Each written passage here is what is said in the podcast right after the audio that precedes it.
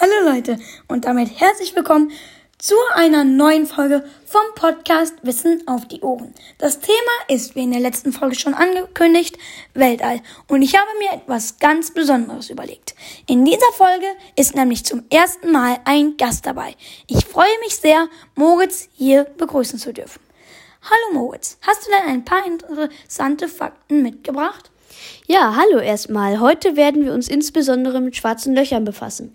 Was ist denn der interessante Fakt, den du über schwarze Löcher kennst?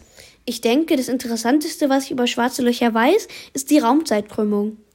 Kannst du meinen Hörern denn nochmal genauer erklären, was das ist?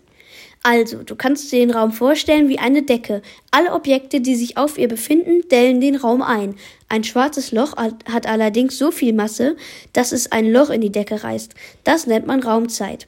Alles, was sich in der Nähe des schwarzen Lochs befindet, fällt hinein. Danke für die Erklärung. Das war jetzt die Frage, um ins Thema reinzukommen. Jetzt kommen noch ein paar interessante Fakten generell zum Thema Weltraum. Wusstet ihr, dass der Neptun die Sonne seit seiner Entdeckung nur einmal umrundet hat? Oder dass wir eine Sonnenfinsternis nur deshalb erleben, weil die Sonne genau 400 mal so groß ist wie der Mond, aber der Mond sich 400 mal näher an der Erde befindet? Zudem gibt es einen Planeten, der zu einem Drittel aus Diamanten besteht und doppelt so groß ist wie die Erde. So, jetzt geht es weiter mit den schwarzen Löchern. Fangen wir erstmal mit den Grundlagen an. Ein schwarzes Loch entsteht, indem ein massereicher Stern implodiert. Das heißt, dass er in sich zusammenfällt. Der Druck im Kern des Sterns ist dann so gewaltig, dass er zusammengepresst wird. Ihr erinnert euch bestimmt daran, was ich euch am Anfang erklärt habe.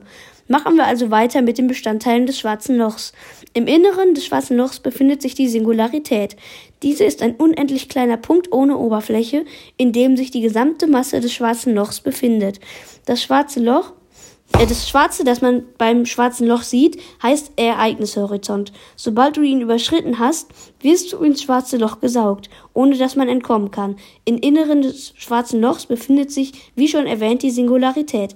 Dort ist die gesamte Masse des schwarzen Lochs konzentriert. Kannst du den Hörern denn nochmal erklären, was mit konzentriert in diesem Fall gemeint ist? Das bedeutet, dass sich die gesamte Masse in diesem Punkt befindet. Das schwarze, Loch, das schwarze drumherum ist sozusagen nur die Hülle. Danke, Moritz, dass du uns so viel über schwarze Löcher erzählt hast. Zum Schluss noch ein Weltraumwitz. Was hat sich die Venus vom Saturn zum Geburtstag gewünscht? Einen Ring. Das war's dann auch schon wieder mit dieser Folge. Ich hoffe, es hat euch gefallen und ihr schaltet auch beim nächsten Mal wieder ein.